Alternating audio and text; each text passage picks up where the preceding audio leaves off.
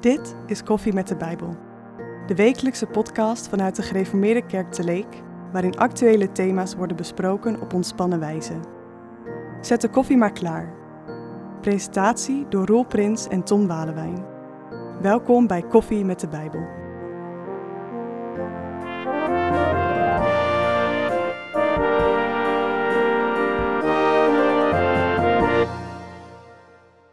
We praten met Harm Koopman. Harm, welkom.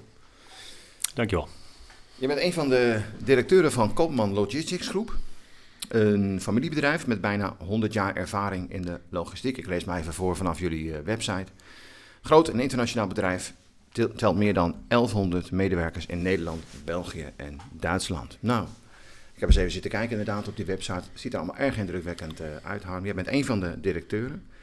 Dus je doet het niet alleen. Eh, maar vertel eens, wat doe je precies? Wat voor bedrijf is het? Ja, zoals je al zei, natuurlijk een eh, logistiek bedrijf. Eh, nou, ooit begonnen met paardenwagen en met melkbussen wegbrengen naar de Ommelanden en Groningen en naar de melkfabriek. Nou, toen gegroeid, maar met name in nou, de 60 jaren, hè, toen de auto opkwam. Het vervoer van auto's is toen begonnen. En nou ja, eerst hadden de dealers zelf de auto's bij de importeur op. En eh, nou, later is het natuurlijk helemaal veranderd. eh, die, die, eh, en die business is behoorlijk gegroeid. Ja. Ooit begonnen met twee auto's, want er zou eens één kapot kunnen gaan. Met twee auto's voor het autovervoer en dergelijke. En Ja. dat is eh, behoorlijk doorgegroeid. Ja, tot wat het nu is. Ja. Dus, ja. Dat is al meer dan 100 jaar. Zijn jullie, of bijna 100 jaar? ja, als het goed is volgend jaar een feestje. Dan Dus, eh, ben je 19 dan een koninklijk bedrijf? eh? Eh, wie weet. ja, dat, dat zullen we zien. Maar Ja. eh, de mogelijkheid is er natuurlijk Ja. voor, voor de 100 jaar. Maar eh, Ja. ja. ja, Maar mooi. als ik het goed begrijp, zitten jullie dus in het vervoer van auto's. Hoor je, daar is het mee begonnen. Nee, het is eigenlijk begonnen met vervoer van, eh, nou, zoals ze het noemen, stukgoed. Hè, gewoon eh, nou, normale goederen, zeg maar. Ja. Eerst melkbussen en later eh, nou, ja, dakpannen en bakstenen en dat soort dingen. Oh ja. Eh, toen in de 60 jaren is, zijn de auto's erbij gekomen. En dat heeft wel een grote vlucht genomen. Mhm. En dat is nu ook ongeveer eh nou, de helft van eh, het geheel. Maar daarnaast doen we ook eh, pakketdiensten eh, onder de merknaam Transmission. Misschien ken je ze, dat zijn dan de rood-blauwe auto's. Oh ja, Ja. ja. Hetzelfde Dat als... ja, nou, die rijden dus ook veel rond en eh, daar doen we dus eh, nou, pakketjes naar particulieren, maar ook naar bedrijven toe. ja. En dat eh, zit in een samenwerksverband in heel Nederland. Dus, dus elke dag gaan er bij ons in Noord-Holland, nou, in dit- geval eh 4500 eh, doosjes of pakketjes of pallets ja. door de loods heen. Maar je bent dus een van de directeuren. Je zijn met meer. Het, is een familiebedrijf. Is het allemaal familie dan, die directeuren? Of hoe is het begonnen? Nee, het is, ja, het is begonnen natuurlijk dat je- mijn vader en mijn oom, die waren eigenlijk tot tien jaar terug directeur. Ja? Eh, die aandelen zijn ook overgedragen naar de volgende generatie. Dat is onlangs gebeurd, twee jaar geleden. En we Ja. zijn nu met zeven familieleden. eh, twee broers, twee zussen nog en twee neven. En met z'n zevenen Ja. hebben we dus de aandelen van het bedrijf. En de directie is nu eh, ik samen met mijn broer en nog Ja. twee externe. Dus eigenlijk vier man directie over het eh, totaal heen. Ah, oké. Dus, ja. dus de helft familie, helft extern. ja. Oh, dat, En, dat zal met opzet gebeurd zijn. ja, dat is een goede balans. En in Ja. de afgelopen jaren hebben wij ook externe directeuren gehad. Ja. En eh, nu tot voor kort eigenlijk dat we nu eh, samen met echt in de directie zitten. Dus, Oh, oké. Wat is jouw taak dan eh, precies? nou, ik stuur het deel ehm, pakketdiensten, waar ik net uitlegde, de transmission aan. Ja. Eh, maar ook de, het deel, eh, nou, volle ladingen noemen wij dat. Hè. Dat zijn echte transporten met eh, nou, papier en karton en al dat soort dingen. Ja. Eh, dus niet het autodeel, maar ik stuur ook nog het totale HR-deel aan. Dus eh, alle personeelszaken over het hele bedrijf heen. Ja. Dus je bent eigenlijk wel eh, nou, over het totaal eh, verantwoordelijk. HR staat voor Human Resources. Human Resources, ja, Personeelszaken. personeelszaken. Ja. Ja. Voor wie dat niet weet. Ja. Ja. Mooi. Nou, eh, mooi om te horen. En eh, een hele andere wereld eh, dan waar ik normaal gesproken in eh, verkeer. Ehm, dus mooi om dat, eh, om dat zo te horen van je. Ehm, trouwens, even tussendoor. eh, zin in koffie? Ja, lekker. En hoe Dat we doen. drink je de koffie? Nou, ik wou eigenlijk een flauwe grap maken van eigenlijk eh, koffie met gebak. Maar eh, Koffie met gebak. ja. Maar jullie hebben een feestje te vieren, begreep ik. Dus dan krijgen we van jullie gebak. Ja, eh, ja, over een Oh, ja. jaar zou dat kunnen. Ik wil Oh, hem wel in ere houden. Dat kan. Dus, eh, maar moeten normaal we zit er suiker in. Dus, eh, nou, ja. misschien moeten we deze uitzending gewoon over een jaar doen. Als het Ja, dat is inderdaad ook- echt eh, Misschien doen we 100 het dan nog wel een keer. Ja. Ja, Ja. dat lijkt me een goed. Hey, ehm eh, Harm, ehm, eh, jullie zijn een, een, een, zijn jullie een christelijk bedrijf of zijn jullie, want jullie zijn christelijk als familie, eh, of moet ik eerder zeggen van nee, we zijn niet een christelijk bedrijf, maar we zijn een christelijke familie die een bedrijf heeft. Ja, wat, leuk dat je dat zo, zo zegt. Ehm, eh, want ook voor- nou, voor deze eh, nou, podcast heb ik even gekeken... wat hebben we nou precies in ons eh, familiestatuut staan. Ja, we hebben een familiestatuut gemaakt... Waar we eigenlijk met elkaar zeggen als familie van... nou, waar staan we nu eigenlijk voor? Oké, ja. En ehm, nou, we zeggen eigenlijk van... Hè, en ik kan wel even citeren uit de familiestatuut zoals wij dat staan hebben... Wij hebben daarin staan van, hè, we zijn een christelijke familie met een bedrijf. En deze omschrijving die zegt iets over hoe we tegen Koopman aankijken. Het betekent ook dat we beseffen dat we in ons werk en in ons ondernemen afhankelijk zijn van onze God. Nou, zo, hebben we dat dus neergezet. Ja. Dus in die zin, ja, echt een eh, eh, christelijk bedrijf. En dat eh, nou, zijn ook wel de roots. Ja. En het zegt ook wel iets, denk ik, van nou, hoe ga je dan, hoe kijk je tegen de toekomst aan? Hoe kijk je tegen ondernemen aan? En met welk doel doe je dat? ja, precies. En dat is een, u noemt het een familiestatuut. Ja, Is, is dat iets wat bijvoorbeeld ook bij de andere werknemers bekend is? Eh, nee, die is eigenlijk niet echt bij de werknemers bekend. Eh, nou, delen eruit misschien wel. Hè, dat is wel eens eh, uitgedragen. Het is meer voor jullie zelf dat jullie dat hebben geformuleerd met elkaar van dit is waar we voor staan en zo willen we het bedrijf leiden. Ja, ja, het is eigenlijk een, een handvat voor ons als eh, familieleden. Ja. En er staan natuurlijk hele praktische dingen in. Zo van, nou, wanneer mag je als familielid hè, mogelijk de volgende generatie bij het bedrijf aan het werk? Ja, En dus bijvoorbeeld, je moet eerst vijf jaar externe werkervaring hebben voordat je in het bedrijf mag. oké. In het verleden was dat, nou, voor mij gold dan, ik mocht tot mijn dertigste niet in het bedrijf werken. Nou, het is bij mij tot mijn veertigste geworden. Ja. Dus dat zijn hele praktische dingen die erin staan. Ja. Maar er staan ook wel dingen in van, nou, hoe ga je nu met beloningsbeleid om? Oh ja, Hoe ga je ehm, om met het milieu? Hoe ga Ja. je om met duurzaamheid? Eh, al dat soort praktische dingen van, eh, nou, eigenlijk waar je voor staat. Ja, En een van die dingen is dan ook van, nou, hoe geef je dan eigenlijk door aan de volgende generatie? Hè? Van, eh, je wil als goede rentmeester, nou, Ja. eigenlijk een stukje kapitaal, een stukje bedrijf beheren. En hoe geef je dat dan door? Maar dat, dat zijn maar hele mooie ehm, eh, keuzes die je maakt. Hè. Dat, ik vind het wel heel mooi te horen dat, dat nou, zo'n groot bedrijf Koopman dat, dat heeft. En je jezelf eigenlijk ook committeert aan bepaalde dingen. Daar kunnen we misschien eh, in het tweede gedeelte ook wel Ja. verder over praten. Maar ik ben al eigenlijk wel benieuwd. eh, dat, dat zeg maar vooruitkijken. Maar als je nog even terugkijkt. Waarom is Koopman dan eigenlijk opgericht? Zeg maar, zitten daar dan gedachten achter? Eh, nee, er zitten niet specifieke gedachten waarom we ooit begonnen zijn. Het is natuurlijk ook al eh, nou ja, bijna 100 jaar terug eh, gewoon uit praktisch oogpunt begonnen van hey, er moesten ergens, voor mij was die over opa Hoefsmid en Oh ja. daar gingen we melkbussen wegbrengen, omdat het gevraagd was in de omgeving. Ehm, dus er zit niet ergens een logica van nou, waarom Nee. we een bedrijf begonnen zijn. Nee. Maar dan kijk je eigenlijk meer van nou, hoe zet je het nu voort en hoe kijk je naar de toekomst en hoe wil je het overdragen. Dus, Ja. Waarvoor is het er? Ja. Maar on- eh, on- onderscheiden jullie dat van andere bedrijven, bijvoorbeeld in de, in de logistieke wereld? Eh, oh, eh, Ik vraag maar even, maar heeft ieder bedrijf niet zoiets als een familiestatuut? Misschien noemen ze het anders, maar je hebt toch allemaal opgeschreven of Ja. vastgesteld waarvoor je er bent? Ja, je hebt natuurlijk wel statuten in een bedrijf, in de meeste bedrijven tenminste, Ja. omdat het gewoon praktisch ook moet. Eh, een familiestatuut komt natuurlijk veel meer voor bij, eh, nou uiteraard bij familiebedrijven. Ja. Ja, dat, dat is ja, een stukje logica, maar ehm, eh, ik denk dat we daarin wel wat onderscheidend zijn van nou, hoe gaan we nu met eh, wat praktische zaken echt om. Eh, nou, bijvoorbeeld zoals eh, z- zondagswerk. Hè? Eh, hoe Oh ja. gaan we daarmee om? Ja. Ja. Eh, ethische kwesties van Ja. hè, hoe spreek je elkaar aan op dingen die eh, nou, net wel of net niet kunnen. Of op het Ja, want je noemde net even iets over, dacht ik, milieu, duurzaamheid. Heb je daar ook iets opgeschreven in het statuut? Ik, nou, ik weet niet of dat zo eh in statuten werkelijk terugkomt. Wel dat we in elk geval eh, nou, go- goed met de wereld om moeten gaan en ook eh, duurzaam willen zijn. Alleen is het natuurlijk wel een lastige kwestie van... eh, elk jaar gaat er bij ons 13 miljoen liter aan dieselolie doorheen. ja. Eh, ja, hoe ben je dan duurzaam? Hè? Ja. Ja. Eh, natuurlijk zetten we ook in, hè, de eerste elektrische eh, bus is er, de eerste elektrische vrachtwagen is er. Ja, daar doe je ook in stapjes, hoe snel Ja. het en eh, hoe, hoe het kan. ja. Ehm, maar goed, er zijn natuurlijk nog wel andere hele praktische dingen van eh, hoe je met, eh, met milieu en dergelijke omgaat. En hoe je duurzaam bent. Maar goed, Ja. duurzaam kan natuurlijk net zo goed eh, in het personeel zijn. Hoe ga je met personeel om? Ja, ja, ja. Ehm, ja. hoe ga je dat netjes doen? Ja. Hoe zorg je dat mensen netjes naar hun pensioen toe komen op een goede manier? En dat hoort daar natuurlijk ook bij. Ja. Oké, mooi, interessant. Ehm, ehm, de coronaperiode, eh, hoe- heb, daar hebben jullie waarschijnlijk ook veel last van gehad. Ik herinner mij nog dat er een keer ergens een heel groot containerschip dwars lag in het Suezkanaal. Ja. Waardoor van alles niet geleverd werd. Ik weet niet, hebben jullie daar nog eh, hinder van ondervonden? Eh, ja, helaas wel. Eh, En de coronaperiode zelf natuurlijk? Dat Nou, in de dingen- periode zelf, maar, maar je ziet dat eigenlijk de hele, nou, eh, hele keten van, van, van bevoorrading van allerlei bedrijven en dergelijke, dat die eigenlijk eh, in, in de war is. Ehm, en wij vervoeren natuurlijk voor een heel groot deel auto's. En je ziet dat die hele autofabrikanten die eh, maken nog wel auto's, maar veel minder dan ze eerst deden. Ja. Want ze hebben nou, het chiptekort en nu met de oorlog in Oekraïne hebben ze dan tekort aan kabelbomen.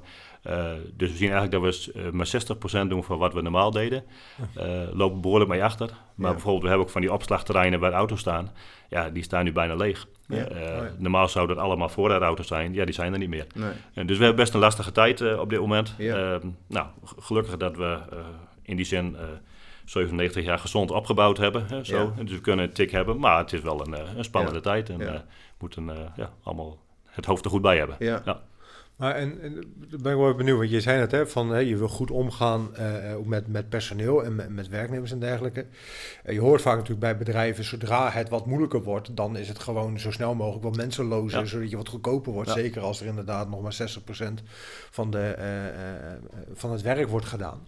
Hoe is dat dan bij jullie? Ja, we hebben ook uh, helaas een afgelopen twee jaar ook van 20 man afscheid moeten nemen Oh ja. in de overheid.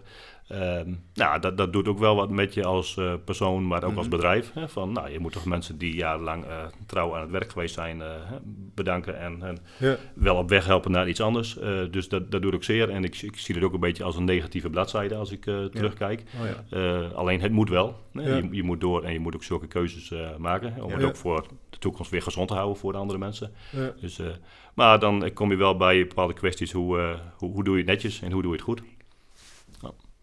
Ja. Oké. Ja, en juist dat vind ik inderdaad wel heel erg interessant. Om, om, om zo meteen ook inderdaad daar zo verder Ja. door te praten. Hoe doe je dat dan precies? Hè? In het zakenleven, in het eh, bedrijfsleven.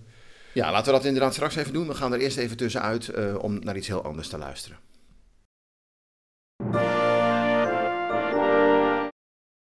De diaconie ondersteunt goede doelen.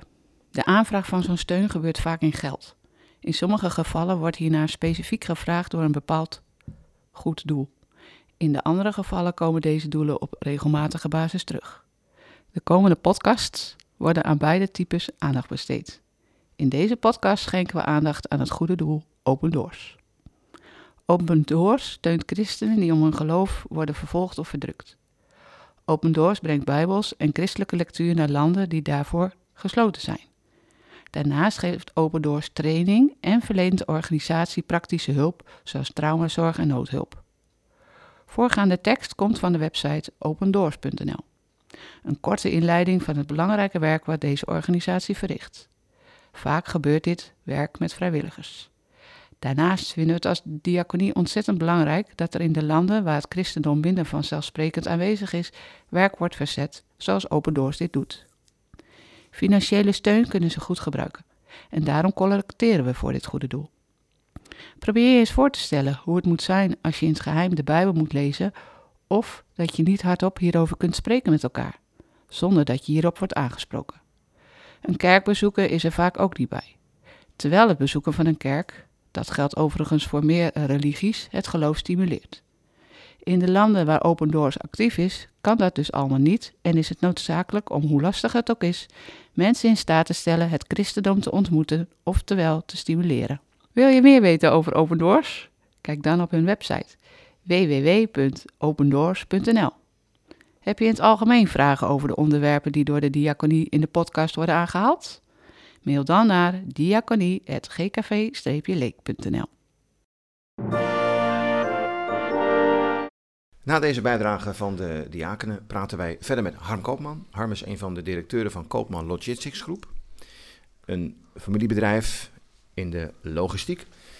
Um, Harm, wij hebben jou uh, gevraagd ook van tevoren even om uh, na te denken over een, uh, een Bijbelse figuur, een verhaal of, een, of een, een, thema uit de Bijbel wat jou erg aanspreekt en waardoor jij je wellicht ook laat leiden in je werk. Kun je iets noemen?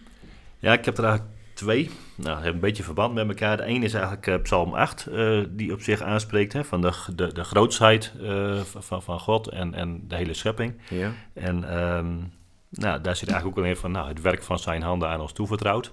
Hè, zo van nou, alles wat er gemaakt is. En aan de andere kant ook wel de kleinheid die je voelt. Hè. Soms ben je met allerlei dingen bezig, heel druk met de dagelijkse dingen, wat er allemaal op je pad komt. En nou, als je dan uh, s'avonds even buiten staat en naar boven kijkt, denk je van ja, nou, dan zijn we maar weer klein.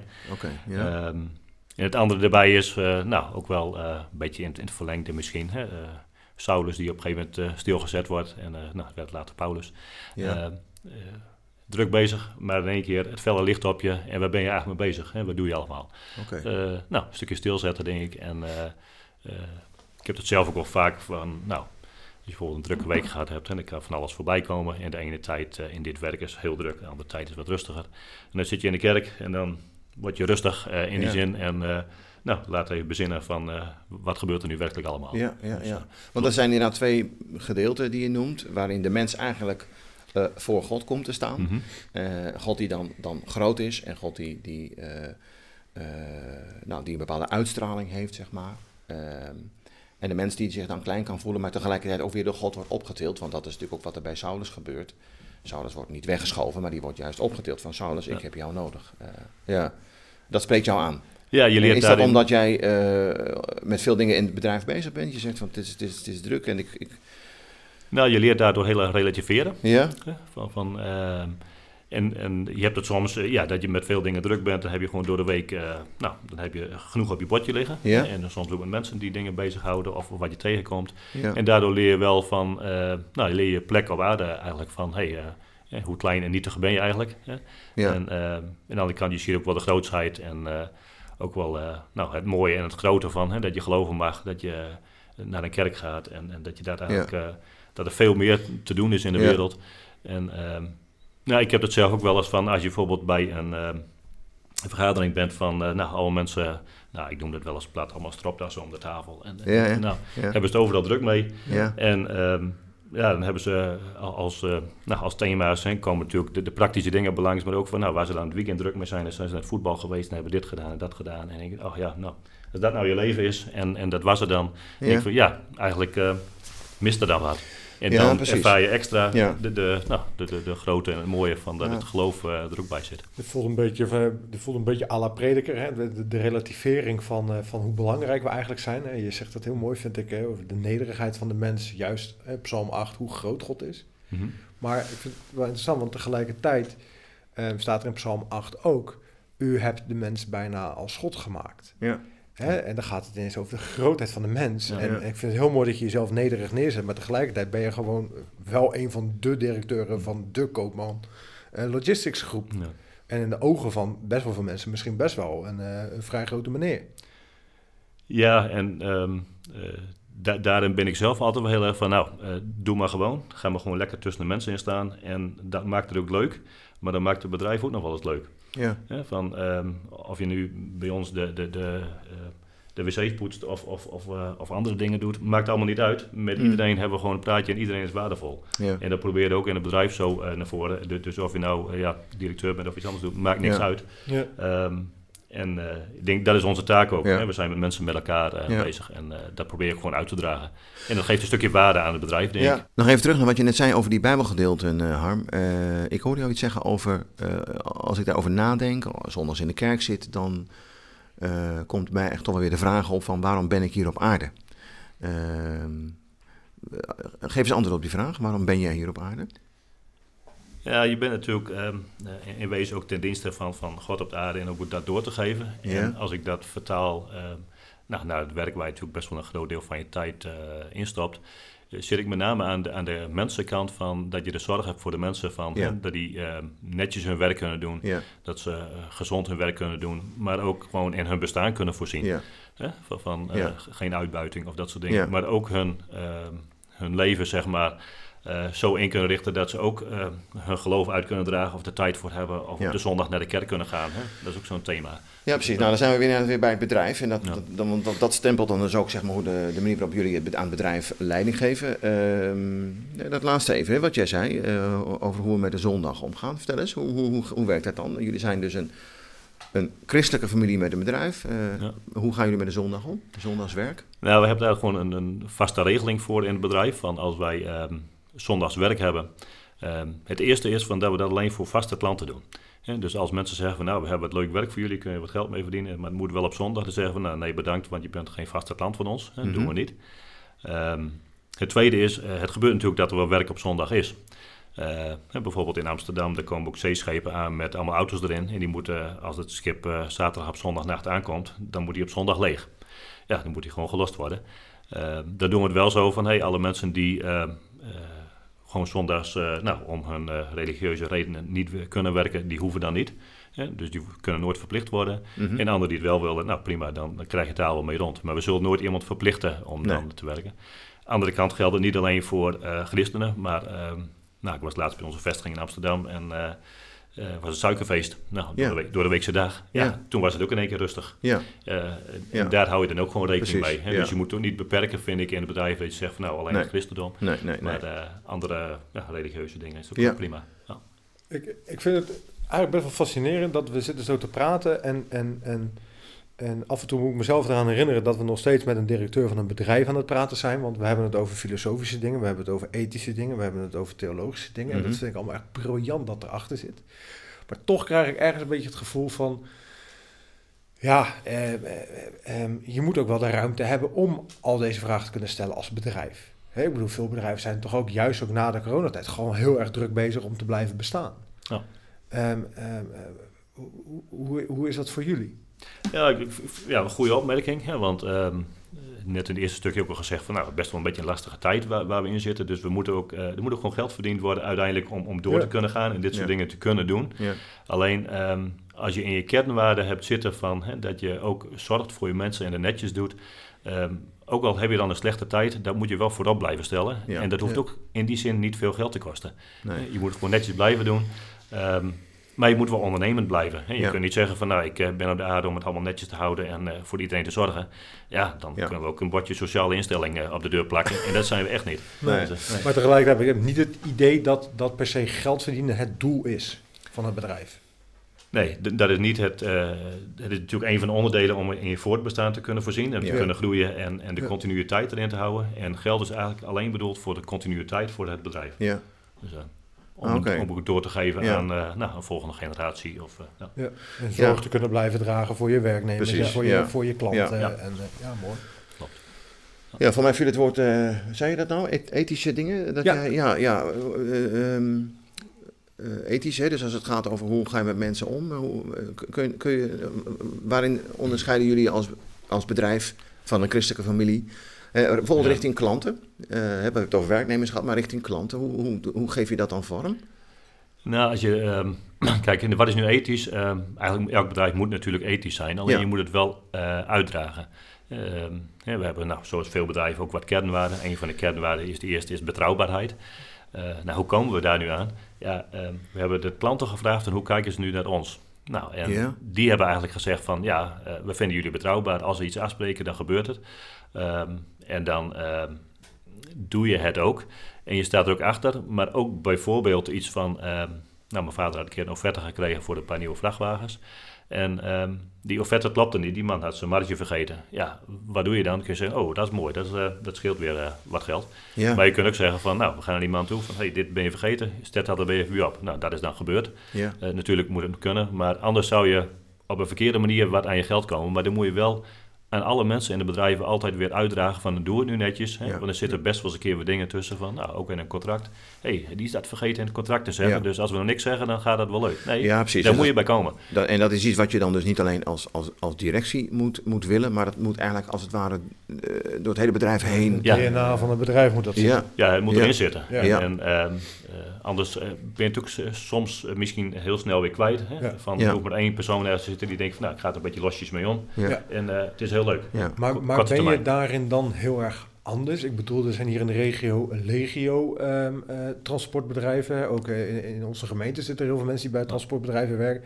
Zijn jullie dan zo bijzonder? Of, of, doen, of is juist de hele sector juist zo goed bezig? Of hoe zit dat? Nee, ik denk dat we daar niet in bijzonder in zijn. Kijk, elk bedrijf moet netjes zijn bedrijfsvoering op orde hebben. En moet netjes met Ja. mensen omgaan. Ja. eh, moet netjes met de buitenwereld omgaan. Alleen, ehm, wat ik hier met name mee wil zeggen, je moet het uit blijven dragen naar de mensen. En, Ja. en zorgen Ja. dat de mensen bewust zijn van wat ze doen. En dat je het netjes blijven doen. ja. Ja, en het is ook niet per se, hè, de, de- omdat je een, een christelijke familie bent, dat je dan die waarden hebt. Ook mensen die niet christelijk zijn hebben Ja. die waarden misschien Ja. ook wel. Maar in ieder geval, dit is wat jullie eh, drijft. Ja, mooi. Hey, tot slot, ehm, eh, eh, wat zijn de uitdagingen waar jullie voor staan? Richting de 100 jaar, zeg maar, en daarna?